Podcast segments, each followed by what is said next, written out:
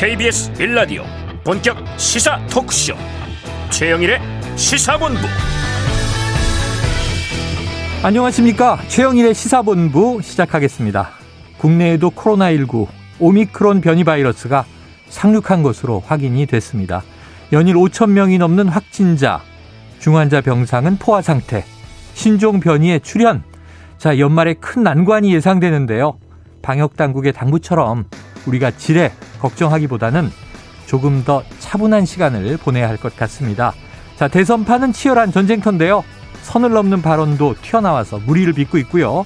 자, 집에서 스포츠 경기를 보듯이 편안하게 관전하면서 국민이 심판 역할을 해야 할 것 같습니다.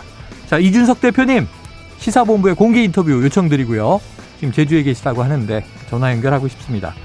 자, 어젯밤 기각된 곽상도 전 의원의 구속영장, 오늘 진행되고 있는 손준성 검사의 구속영장, 오늘 주목할 뉴스가 되겠습니다.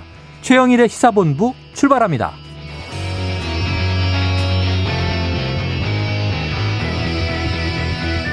네, 일부에서는요, 핵심 뉴스를 한입에 정리해드리는 오늘도 큰 한입 뉴스가 기다리고 있습니다.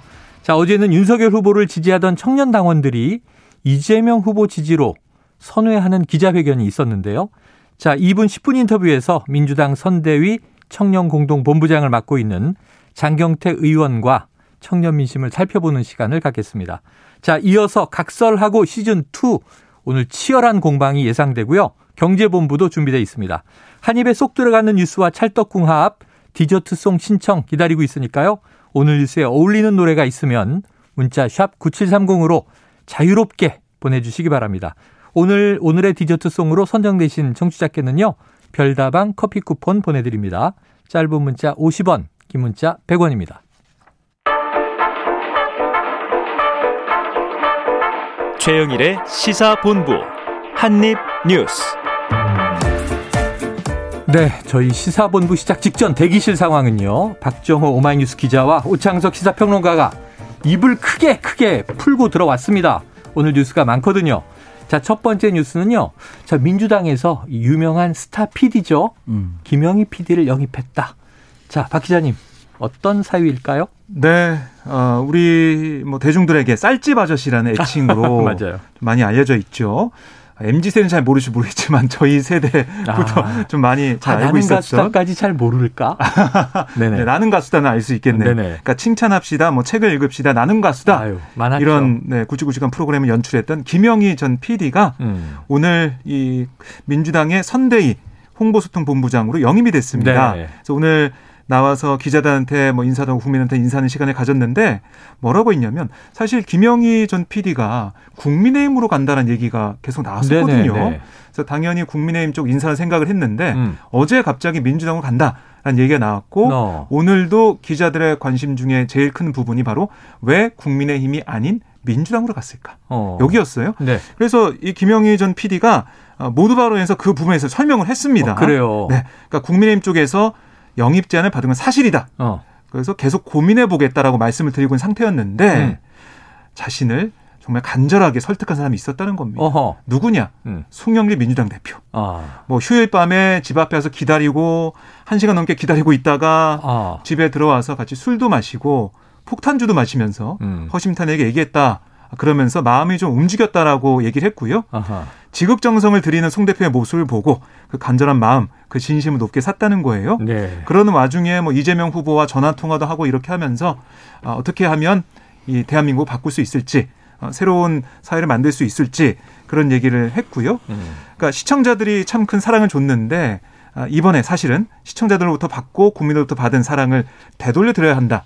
그런 거역할 수 없는 기회라는 생각을 했다는 거예요. 네. 그래서 이번에 국민들이 지금 정치에 피로감을 느끼는데 그런 대한민국 정치의 가장 큰 이벤트가 아, 국민적인 축제가 될 수 있도록 즐거운 이벤트로 선거를 네. 만들어 보겠다 이런 얘기도 했습니다. 자 부디 뭐 최고의 예능 PD가 갔으니까 음. 이건 뭐 민주당뿐 아니라 이번 음. 대선판을 좀 축제로 만들어주면 좋겠다 음. 그런 생각이 들고요. 어, 지금 뭐 국민의힘도 또 앞으로 영입 인사가 있겠지만 지난 월요일에 저희가 김은혜 대변인 인터뷰를 할때 네. 목요일을 주목하라 음. 깜짝 인사가 있을 것이다 그랬거든요. 네. 근데 오늘 국민의힘이 없어요 인사가 아직.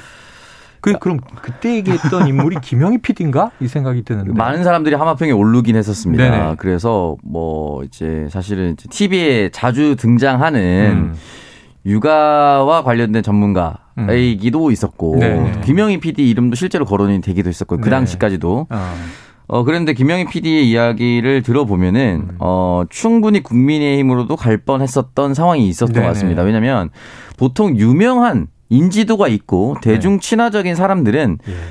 보통 공개적으로나 비공식적으로나 정치권의 러브콜을 많이 받습니다, 실제로. 아, 그렇죠. 음. 네, 그럴 수밖에 없기 때문에 어떤 쪽에서 먼저 접근했다고 해서 음. 먼저 접근한 쪽에 정치적 성향이다라고 보기는 어렵습니다. 네네. 보통 양쪽에 다 받는 경우가 많기 때문에. 그리고 뭐 예능 PD든 혹은 네. 연예인 출신이든 음. 정치 성향을 굳이 드러내지도 않거니와 네. 없을 수가 있잖아요. 네, 그리고 그 부분에 대해서 또 친소 관계로 또 좌우되는 경우도 또 아, 있고요. 아, 그럴 수 있죠. 네. 친분 관계. 예전에 이덕화 씨 같은 경우는 김영삼 전 대통령 의 딸과 동창이었습니다. 네네. 뭐 이런 부분이 작용할 수도 있는데 어. 어쨌든 김영희 PD는 현재까지 확인한 바 양쪽에서 다 오퍼가 있었던 것은 사실인 것 네, 같고요. 네, 네. 중요한 건 조금 더 누가 더 간절했느냐에 대한 문제였는데 어. 아마 이 부분에 대해서도 와서 어떤 걸 할 수 있다. 네. 어떤 걸 할 수 있게 해주겠다라는 권한에 대한 문제가 어. 빠르게 민주당에 조금 더 정리되지 않았을까라고 조심스럽게 추측해 봅니다. 그래요. 예전에 이주일 씨가 국회의원 할때 네. 최고의 코미디언이었는데 그 현대 창업주 정지웅 회장과 네네. 친분 관계 때문에 그 당으로 갔었죠. 음. 아 이게 왜 라, 라떼는을 하고 있죠? 이게 어디적이긴 아 진짜. 아, 죄송합니다. 네. 옛날 얘기 듣는 듯한 네. 사과드리고요. 느낌이. 자 지금 영입 전쟁 계속될 것 같습니다. 음. 그런데 지금 이 어, 1호 인재 영입으로 발표했던 조동현 네. 서경대 국방학과 교수, 군사학과 교수인가요? 근데 이 사생활 논란이 제기됐었어요. 거기에 음. 대해서 지금 오늘 KBS 라디오의 최강 네. 시사에서도 음. 인터뷰를 음. 했는데 그 내용은 어떻게 되는 겁니까? 예. 네. 일단 뭐 네. 내, 용 인터뷰 내용을 좀 말씀드리면 네네. 뭐 사생활이지만 말하지 않으면 안 될 것 같아서라고 이제 얘기를 하면서 예. 처음부터 좀 기울어진 결혼 생활을 시작했고 어. 양쪽 다 상처만 남은 채 결혼 생활이 깨졌고 네. 10년이 지났다라고 하면서 음. 혼자였을지 혼자였다면 어떤 결정을 했을지 모르지만 어쨌든 아이들을 지켜야 했다. 그리고 음, 평생 있었죠? 평생 고생하신 그리고 보살펴야 할 모친이 있어서 어. 버티고 버티면서 여러 가지 따가운 시선이 있었음에도 불구하고 네. 어, 일을 할 수밖에 없었다라고 이야기를 했었고 전 남편도 그, 그런 과정에서 다시 가정을 이루고 자녀를 키우고 있는 것으로 알고 음. 저 역시 현 가정에서 두 아이를 키우고 있다. 특히 둘째 아이 누구 둘째 아이는 누구보다 사랑받고 키우고 있다라고 생각을 한다라고 음. 이야기를 했었는데 어떻게 보면은 이제 에, 지금 의혹에 있는 여러 가지 네. 이야기를 뭐 정확하게 표현하진 않았습니다만 네네. 말하기 어려운 또는 말하기 참 꺼려하는 가정사가 있는 것은 사실인 것처럼 보입니다. 네. 그러니까 이제 뭐 일단 간단하게는 이혼 가정, 재혼 음. 가정을 꾸린 거고 네. 두 아이의 워킹맘인 것도 사실이고. 네, 맞습니다. 또 이제 군인으로 복무를 했으니까 음. 숨죽이며 좁은 이제 그 군대에서 음. 직장 생활을 했어야 했다. 네. 고충토를 했는데 자, 이게 뭐 어느 정도 영향을 미칠지도 이따가 한번 장경태 의원에게 음. 2030 민심을 음. 물어보도록 하죠. 네, 오늘 뭐 관련해서 이재명 후보가 네. 거기에 대한 답변을 했었는데 아, 네. 기자들 질문이 있었어요. 어. 그랬더니 모든 정치인은 국민에 대해 책임을 지는 거다. 네. 국민들의 판단을 좀 지켜보겠다. 네, 이렇게 네, 네. 얘기를 했습니다. 그리고 또 하나는 이제 우주항공 전문가 이렇게 이제 이야기가 되다 보니까 음. 육사를 나왔는데 음. 군복무 17년 소령 예편하고 지금 이제 교수인데 정말 우주항공 전문가냐 이런 반론이 있고 일부 보도가 이 이게 책 한 권 읽고 이 추천된 거 아니냐 이런 또 논란이 있어요. 이용빈 의원실에서 자료를 정리해서 음. 입장을 밝혀오기로 했습니다. 음. 기다려보기로 하고요. 자, 이그 어, 와중에 지금 또 이 이재명 후보가 오늘 중요한 메시지를 냈네요. 네. 조국 전 장관 음. 사안 관련해서 사과를 네. 해놨다. 이거는 그렇습니다. 또 어떤 내용입니까? 그러니까 그동안 이재명 후보의 입장은 뭐였냐면 네. 계속해서 법원의 판단을 그 보고 끝까지 본 다음에 아직도 재판이 진행 중이니까 네, 입장을 내겠다라고 했는데요. 음. 오늘 오전에 방송기자 클럽 초청 토론에 나왔습니다. 이재명 후보가 거기서 조국 사태의 입장과 관련해서 뭐라고 했냐면 음. 여전히 더불어민주당이 국민들로부터 외면받고 비판받는 문제의 근원 중 하나다라고 음. 얘기를 하면서 내로남불로 국민들의 공정성 기대를 훼손하고 실망을 시켜드렸다. 음. 고개를 숙였습니다. 네. 아, 그리고 이제 민주개혁 진영은 사실 더 청렴해하고 작은 하자도 크게 책임지는 게 맞다. 음. 작은 하자인데 너무 억울하다. 지나치다. 왜 우리만 갖고 그러냐? 이런 태도가 아마 국민들께서 민주당을 질책하는 원인인 것 같다. 이렇게도 네. 분석을 네. 했어요. 음. 그리고 소위 내로남불인데 잘못이 있는 것은 당연히 책임져야 하고 특히 지위가 높고 책임이 클수록 비판의 강도도 높을 수밖에 없다고 인정해야 된다. 음. 이렇게 설명을 했고요. 어, 이 공정성이 문제되는 시대 상황에서 민주당이 국민들께 공정성에 대한 기대를 훼손하고 실망시켜드리고 아프게 한 점 변명의 여지 없는 잘못이다. 제가 민주당 후보로 민주당이 좀 더 국민 우선 정당으로 바뀌어야 하기 때문에 저로서는 민주당의 부족한 점에 대해 이 자리에서 사과 말씀을 드리고 싶다. 네. 다시 출발하도록 하겠다. 이렇게 얘기를 했어요. 어. 그랬더니 질문자가 그러면 조국 사태에 대한 공식 사과로 받아들이면 되냐? 어. 이렇게 다시 물어보자. 네네. 아, 이재명 후보가 이렇게 얘기했습니다. 제가 할 수 있는 한에서는 아주 낮은 자세로 진지하게 사과드린다. 어, 지금 읽어주신 내용만 해도 상당히 통렬한 네. 사과고 음. 조금 기존의 입장에서 전향적인 게 음. 내로남불이라는 음. 표현을 직접적으로 예 적대적 네. 관계에서 야당이 계속 해왔던 건데 그냥 바로 받아서 인정을 음. 한 건데 직전까지는 과잉 수사는 맞다. 음. 나도 동병상련이다. 음. 그런데 집권 세력은 더 큰 책임을 질 수밖에 없다. 요 정도였는데.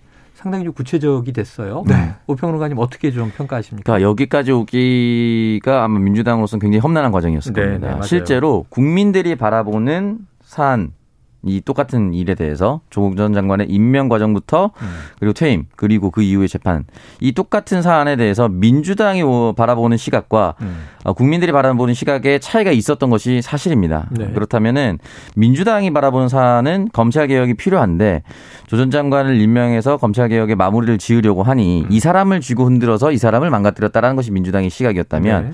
국민들의 입장에서는 그거 이해할 수는 있는데 어. 그럴 수도 있다고 보는데 그것도 맞는데 그것도 맞지만 중요한 거는 그 과정에서 일어났었던 음. 뭐 입학 문제라든지 네. 표창장 문제라든지 여러 가지 논문 문제라든지 음. 이런 부분은 우리 일반 국민들이 느끼기에는 음. 아버지가 교수님이고 이런 네. 것들은 사실 일반적이지 않다 보니 네.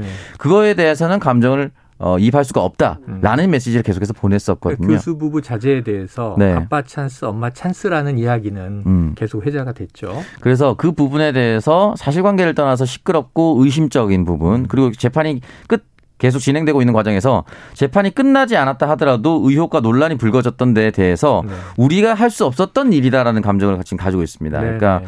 외고라든지 의대 진학이라든지 부모 두 사람 다 교수라든지 이런 음. 것들은 사실은 일반 대중이나 일반 국민들이 국민들에서 쉽게 볼 수 있는 건 아니거든요. 아유, 서민의 눈에선 상류층이죠. 네, 그러니까 그 부분에서 오는 어떤 상대적 박탈감이 첫 번째일 음. 것이고 또 두 번째는 조전 장관의 그동안 가졌었던 그런 이미지와 또 어, 배치된다. 이렇게 네. 생각하시는 국민들도 있었기 때문에 여기에 대해서 민주당이 가지고 있는 시각과 일반 국민이 가지고 있는 시각 아, 이 부분에 조금 괴리가 있었는데 어쨌든 이 부분에 대해서 내로남불이란 단어를 네. 계속해서 야당만 쓰고 윤석열 후보도 후보 수락 연설문에서까지 음. 등장시켜서 어. 또 썼단 말이죠. 윤석열의 정부에서 내로남불은 네. 없을 것입니다. 이런 표현이 등장했죠. 네, 사실상 그게 네. 그걸 똑같이 뜻하는 거나 다름없거든요. 네. 대표적인 케이스로 지금 분류가 되어 있기 때문에 음.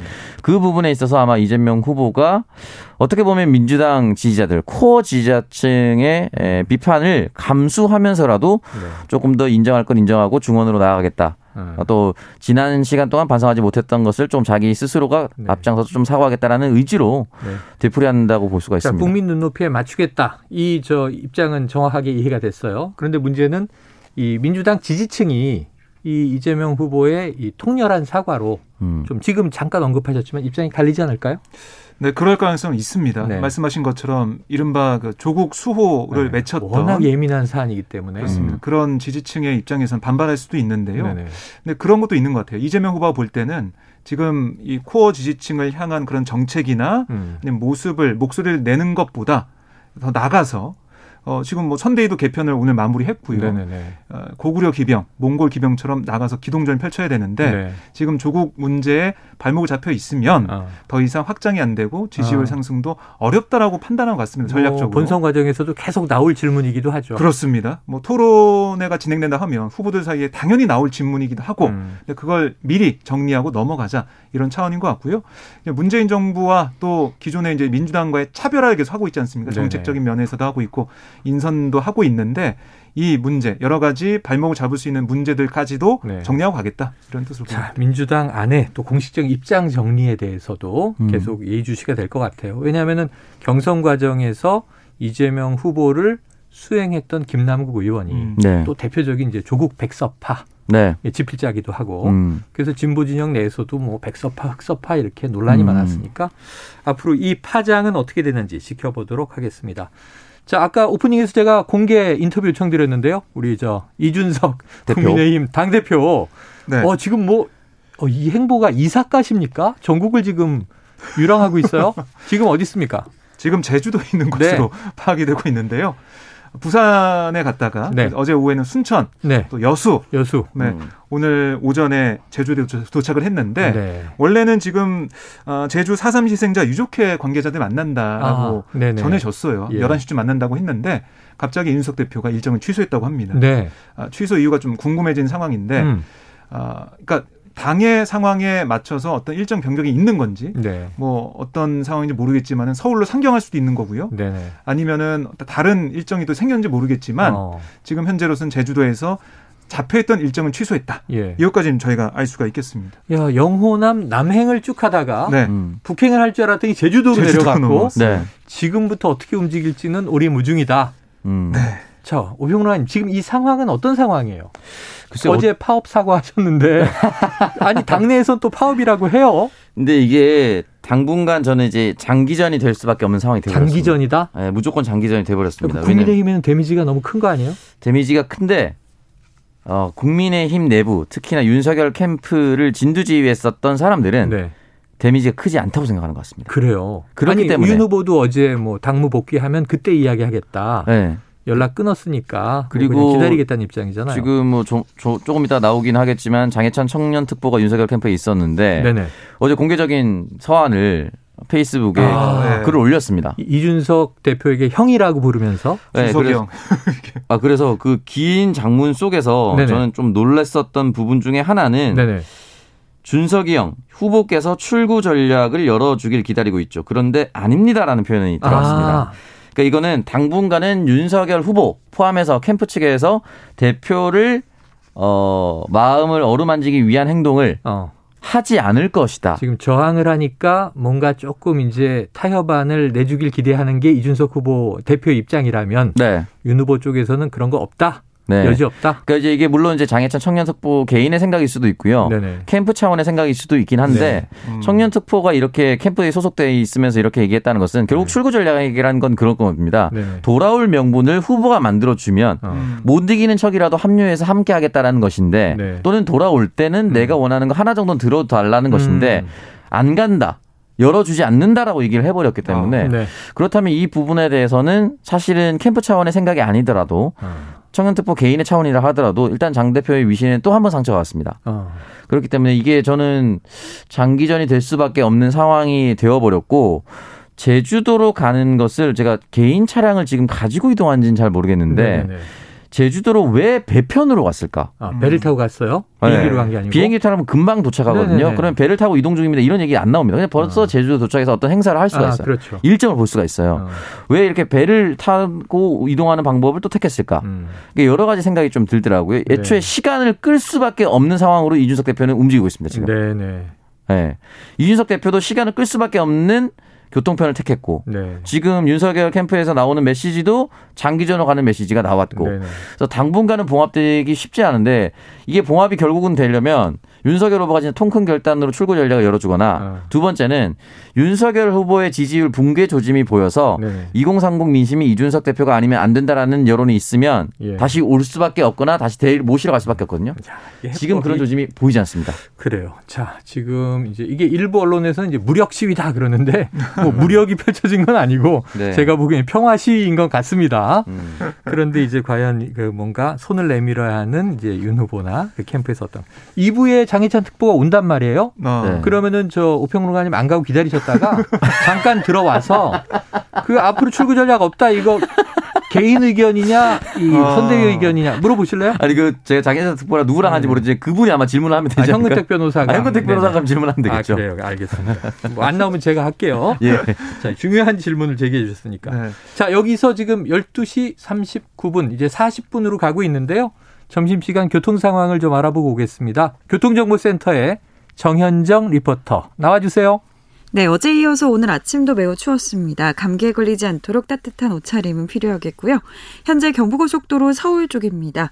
수원 부근에서와 달래내에서 반포까지 밀리고요. 반대 부산 쪽으로는 한남에서 서초까지 천천히 갑니다. 더 가서는 신갈분기점에서 수원까지 이어서 밀리고요. 서해안고속도로 목포 쪽으로 서해대교 부근에서는 승합차 고장난 차가 서 있어서 처리 작업에 들어갔습니다. 홍성 부근 1차로에서는 승용차 관련 사고가 나서 처리하고 있습니다. 광천 부근에서도 역시 고장난 차가 서 있어서 처리하고 있고요. 영동고속도로 상황은 강릉으로 가는 길인데요. 서창 분기점에서 월곶 분기점 까지와 둔대 분기점에서 부곡까지 속도 줄여서 지납니다. 더 가서는 싱글 분기점에서 속도 줄여서 지나고요. 반대 인천 쪽으로는 강릉 휴게소 부근에서 작업이 시작됐습니다. 강청터널 부근에서는 2차로가 작업으로 막혀 있어서 미리 차로 변경이 필요합니다. 점심이 되면서 나른하신 분들도 계실 텐데요. 졸리시다면 꼭 충분한 스트레칭을 하고 다시 운전대를 잡으시는 게 좋겠습니다. KBS 교통정보센터에서 정현정이었습니다.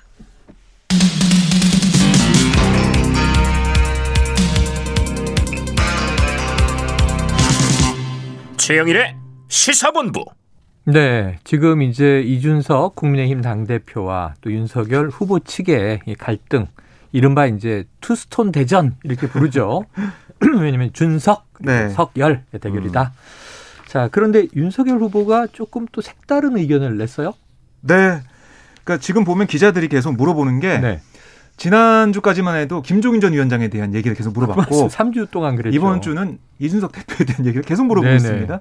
그러니까 기자들이 보면 윤석열 후보의 행보보다 음. 김종인, 이준석 두 사람에 대한 얘기를 더 많이 하고 있고 네. 기사가 또 크게 되고 있는데 어제도 물어봤어요. 저 오후에 기자들이 어. 떻게 할 거냐 그랬더니 아니 윤석열 후보가 뭐라고 했냐면 제가 당으로부터 얘기 듣기로는 이 대표가 당무를 거부하고 있는 상태도 아니다. 어. 일을 하고 있고 음. 좀 refresh하기 위해 간 것 같다. 지방에. 네. 음. refresh 뭐 재충전하러 갔다 뭐 이런 네. 얘기인데 refresh. 누가 봐도 refresh는 아닌 것 같은데 음. 그건 아닌 것 같은데 지금 좀 보고 있는 것 같아요. 얘기한 게 아주 마음이 졸이는 상황이라고 해석을 하셨는데 네. refresh라고 하면 평시 상황이면 refresh가 가능하죠. 네. 지금 대선 100일 안 남은 전시 상황인데 아유, 97일 남았어요. 야전 사령관 중에 한 명이 refresh를 음. 하러 갔다는 것은 사실 네. 말이 안 되는 얘기죠. 군무 이탈이 되겠네요. 그 사실 진짜 군무 이탈이 어떻게 네. 보면 뭐 음. 현재 전쟁 상황이라고 가정한다면은 음. 사령관이 지금 갑자기 이탈해서 잠깐 후방에 가서 바람 쐬고 올게 이거거든요. 어, 전화기도 끊고. 네, 그러니까 이거는 무전 끊어버리고 간 건데 어, 네. 이 사실이 말이 안 되는 거죠.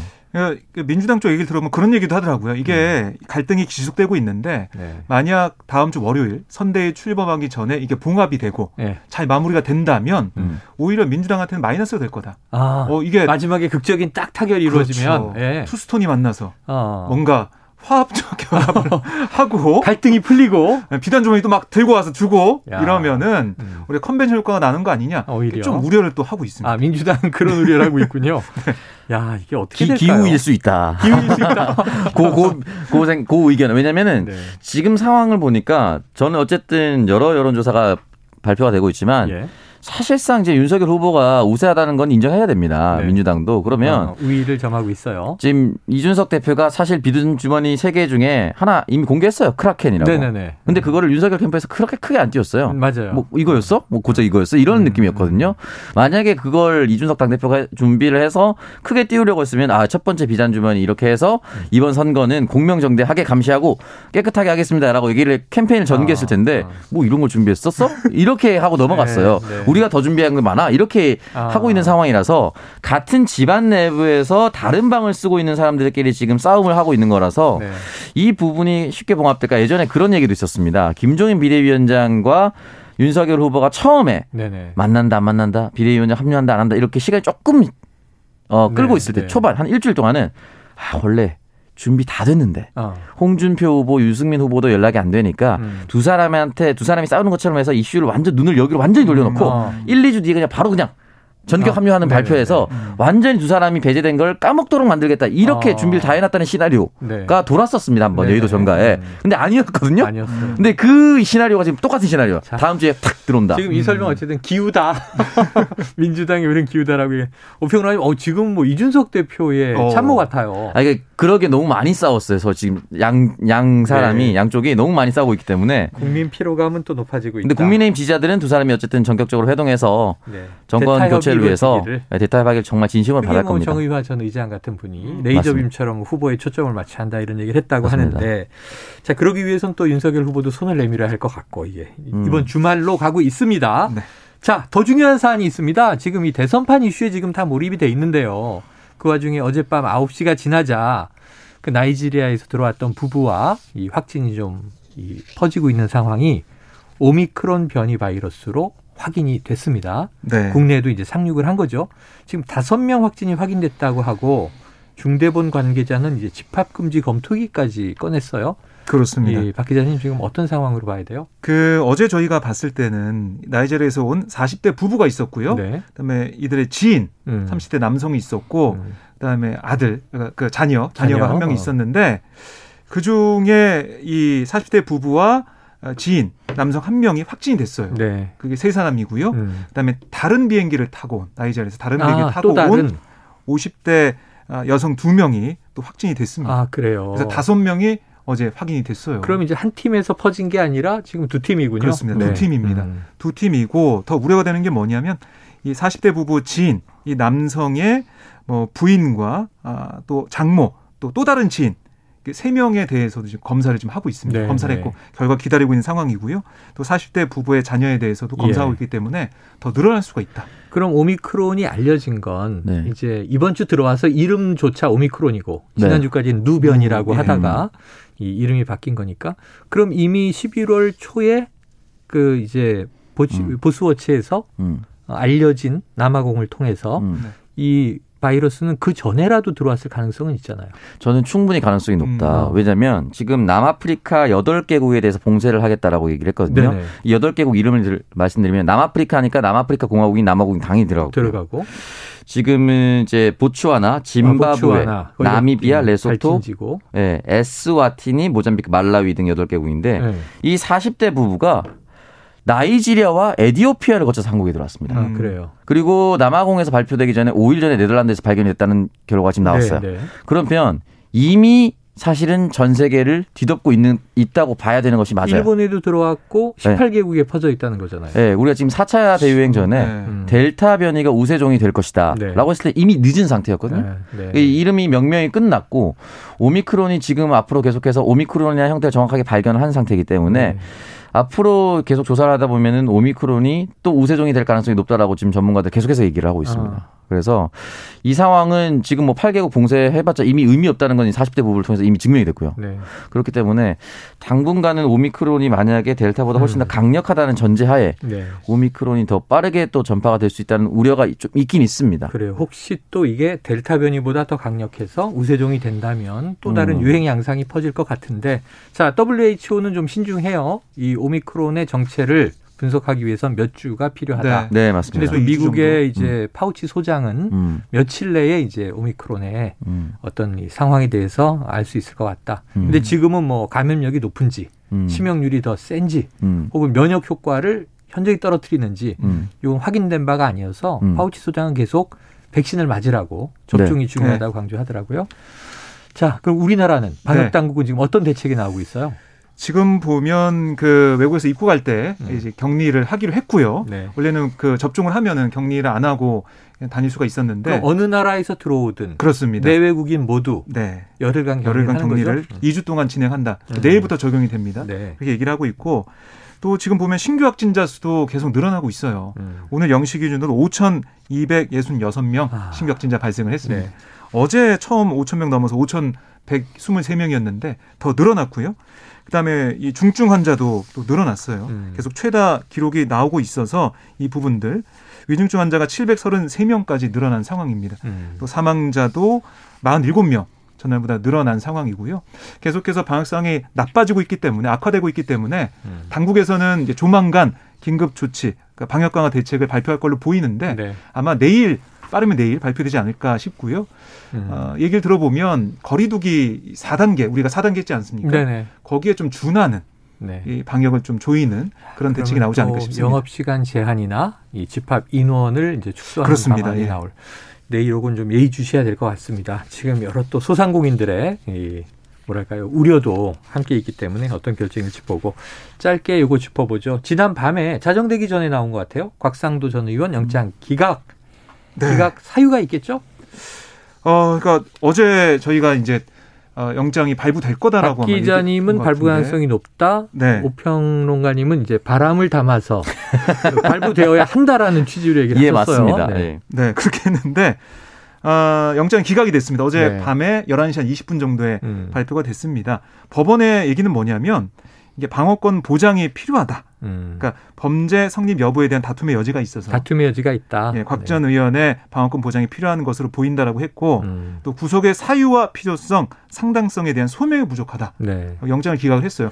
어. 그러니까 말 그대로 범죄 소명이 안 됐다는 얘기네요. 네, 그러니까 이 검찰이 판정패 당했다. 아. 이렇게 볼 수가 있겠습니다. 야. 사실 그동안 알려진 바로는 이 김만배 씨 화천대 대주주 김만배 씨와 곽 전 의원이 만난 네. 2018년도에 만나서 뭐 이 대가 얘기를 했다라고 어. 하면서 영수증까지 제시하고 했는데 식당 영수증을 냈는데 맞습니다. 곽 전 의원 같은 경우는 알리바이를 또 제시했다고 하거든요. 그때 난 그 자리에 없었다. 네 그런 어. 것들 맞섰는데 어쨌든 법원 판단에는 아 이거 소명이 잘 안 됐네. 네. 이 구체성이나 이런 게 좀 부족하네 이렇게 본 것 같습니다. 그래요. 자 그러면 이제 검찰 수사가 좀 난항에 빠지고 또 특검 이야기가 정치권에서 세질 것 같은데 음.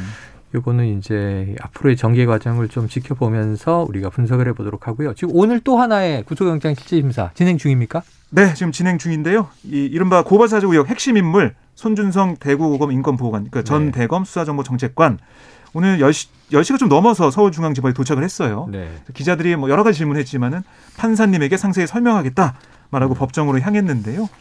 이게 두 번째 영장 청구라서 재청구라서요. 네. 네. 어떻게 좀 결과 나올지 여기에 따라서 음. 앞으로의 고발사적 의혹 이 수사가 윗선까지 갈 수 있을지 아니면 네. 여기서 좀 흐지부지 될지 좀 판단이 될것 네, 같습니다. 두 분 약간 좀 이제 펠레로 가고 있긴 한데 펠레 저주로 가고 있긴 한데 그래도 여쭤보겠습니다. 오늘 손준성 검사 구속영장 발부될까요? 기각될까요?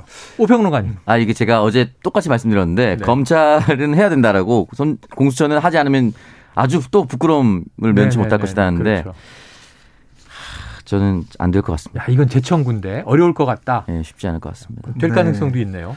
될 가능성도 있으나 저는 없어 보여요. 제가 진짜 펠레가 될 가능성이 높겠네요. 네, 그러면 우리 박 기자님은요? 저는 발부가 되지 않을까 생각을 해요. 된다. 어, 두 분의 의견이 갈렸어요. 네, 네. 왜냐하면 1차 구속영장 청구할 때는 음. 그때는 조사가 제대로 안 된 상태에 청구했고 성명 불상. 네. 그렇습니다. 네. 이번에는 이 손 검사한테 고발장을 전달한 네. 대검 수사 정보 정책관실 검사 두 사람을 특정을 했어요. 네. 그래서 그 부분들이 좀 받아들이지 않을까 싶습니다. 그래요. 뭐 다 맞추면 뭐 예언자예요. 자, 오늘 이제 그렇게 여지를 남겨두고 이 뉴스는 내일 또 아마 음. 전해드리게 될 것 같습니다. 자, 한입뉴스 박정호 마이뉴스 기자 오창석 시사평론가 오늘도 말씀 고맙습니다. 감사합니다. 고맙습니다. 예, 자 청취자 1051님 이준석 대표 부산 순천 여수에 이어 제주 갔다는 뉴스 보니 다음은 어디를 찍을지 궁금하네요. 가수 김혜연의 서울, 대전, 대구, 부산 신청합니다. 자, 이 곡 들려드리면서 1부 마무리하고요. 저는 2부로 돌아옵니다.